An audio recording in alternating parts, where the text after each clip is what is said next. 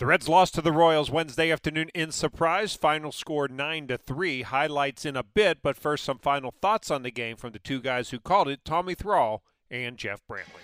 Thanks, Jed. Well, a couple concerning things in this game. Michael Lorenzen still not as sharp as we would like to see him at this point in camp, and Sean Doolittle struggled again. Let's start with Lorenzen. What's your take on him now, two outings in? Well, I, I think anytime that you come into camp and you're trying to get curveball and changeup ready before your fastball, you're heading in the wrong direction. I, I, think you have to get your arm lengthened out. I think every pitcher that has been around this game more than five minutes will tell you that.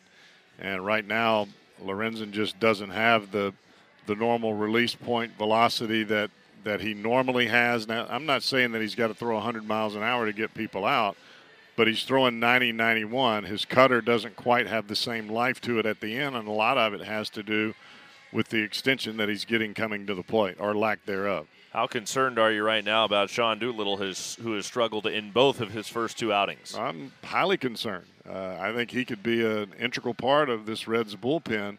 But as I mentioned, his first time out, I think the the viewpoint, at, at least the concern of, of the Reds folks, has got to be: all right, where's this guy's velocity? If his velocity stays at 91 uh, he's going to have a difficult time pitching in our ballpark. He's going to have a difficult time pitching anyway, simply because he pitches up, and at 91 around the belt, those balls go a long way. We've seen four home runs in two outings.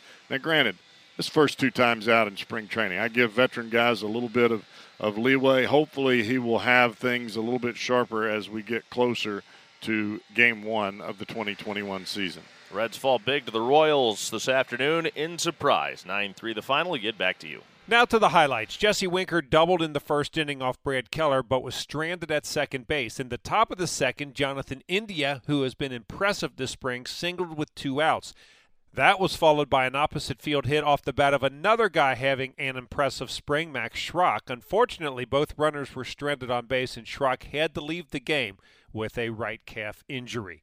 Michael Lorenzen started for Cincinnati. He set the Royals down in order in the first, but then in the second, he had some problems. KCDH Jorge Soler led things off with a boom. The 1 1 pitch.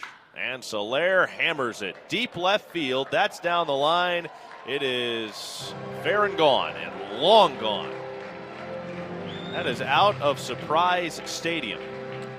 To left field. Soler a solo home run, his second of the spring. Then, after a flyout, Lorenzen gave up a couple of base hits, and that brought KC catcher Sebastian Rivero to the dish. The pitch, and this ball is hit high in the air, deep left center field. Winker's going back. He's at the wall, and it's off the wall.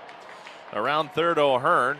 He will score. The ball caroms back into left field. Two runs will score with Alberto right behind O'Hearn, and into second with a two run double off the left field wall.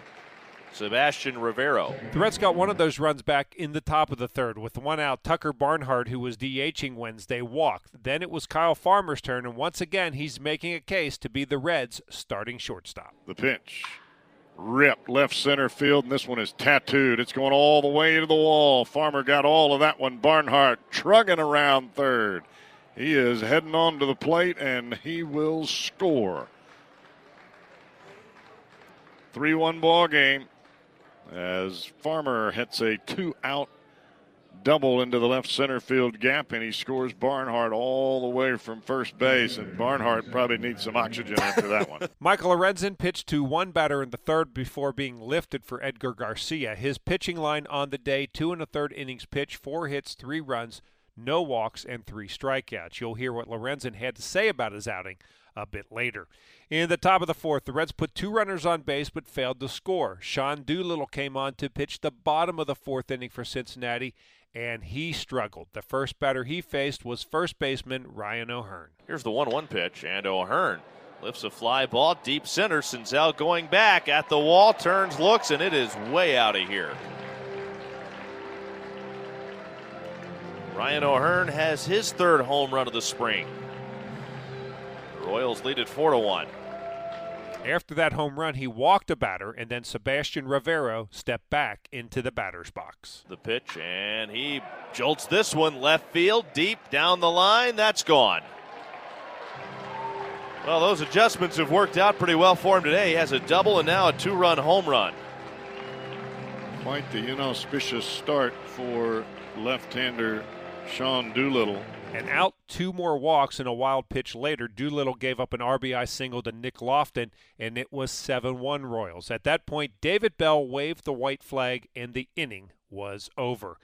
A guy who has been impressive so far in camp is lefty Cionel Perez. He came on to pitch the bottom of the fifth for Cincinnati, and he struck out the side. Meanwhile, after the Reds scored in the third, their bats went pretty quiet until the top of the eighth. First up was Aristides Aquino, who hustled his way to a double. The payoff pitch. And Aquino lines one to right center field. That'll get down for a hit. Over is Mateos to cut it off, and Aquino's legging it out a double as he slides in safely at second. Big hustle for Aristides Aquino. And he was thinking double as soon as the ball came off the bat. As the right fielder, Matias, got to the ball quickly, and he made a pretty strong throw to the bag, but Aquino has got some he got some awfully good speed now. Yeah, he does. Unfortunately, Aquino was thrown out of third base on a fielder's choice. After a strikeout for the second out, catcher Deivy Grullon went yard. And the 2 1 pitch, and Grullon skies one to right, hit pretty well. Going back on it, the right fielder, Mateos, he looks up and it's gone. A two run home run for Deivy Grullon. And for Grullon, it's his second home run of the spring, and it's now 7 to 3 Royals. Right-hander Jose De Leon, who's fighting for a spot in the Reds bullpen, pitched the sixth, seventh, and eighth innings with very mixed results. He struck out eight batters, but he also issued three walks, and in the eighth, he gave up two bombs. The 2-0. And this ball is hit high and deep down the right field line. It's hit a ton, and it's fair and long gone over the Reds bullpen and right. In comes the 2-0.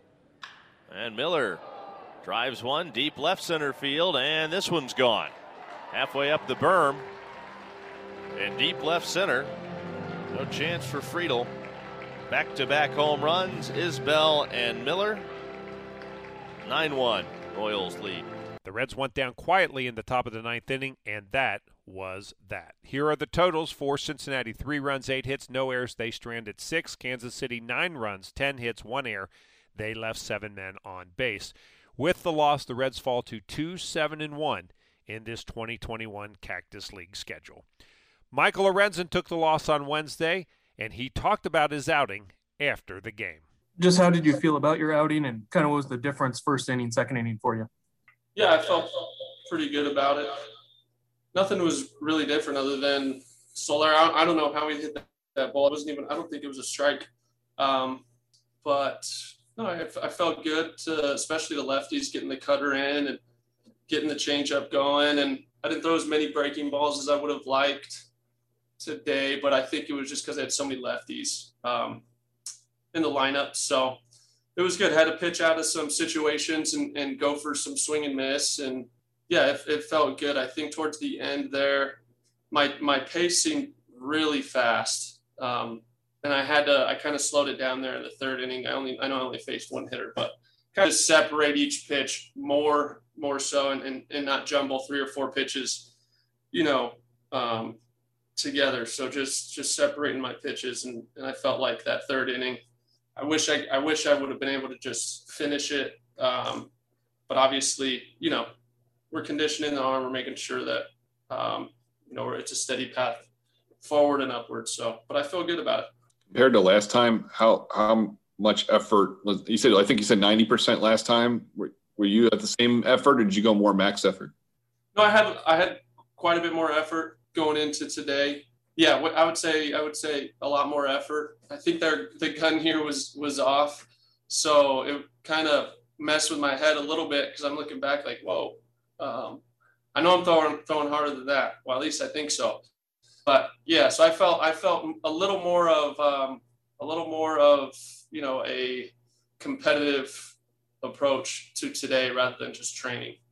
You mentioned you didn't throw a lot of breaking balls, but what was the? It seemed like you got a ton of swings and misses. Was that changeups or something else? Yeah, it was the changeup, and the changeup's generally going to be there for me. So, yeah, there, there was like there was a hitter where you know, a swing and miss on a changeup, and I had him two strikes, and obviously I could go back to the changeup, but it's like, what am I, what am I, what am I doing here? Like I need to throw my other pitches, so we went fastball up, and instead of going to the changeup for you know to for sure get the swing and miss, I went curveball, which I haven't thrown the whole outing because I needed to throw it and um, give up a single. It wasn't wasn't executed, and so you know, there's just that's just the difference with with spring training and the season. Like you know, during the season, you're always going to be going for the kill, no matter what.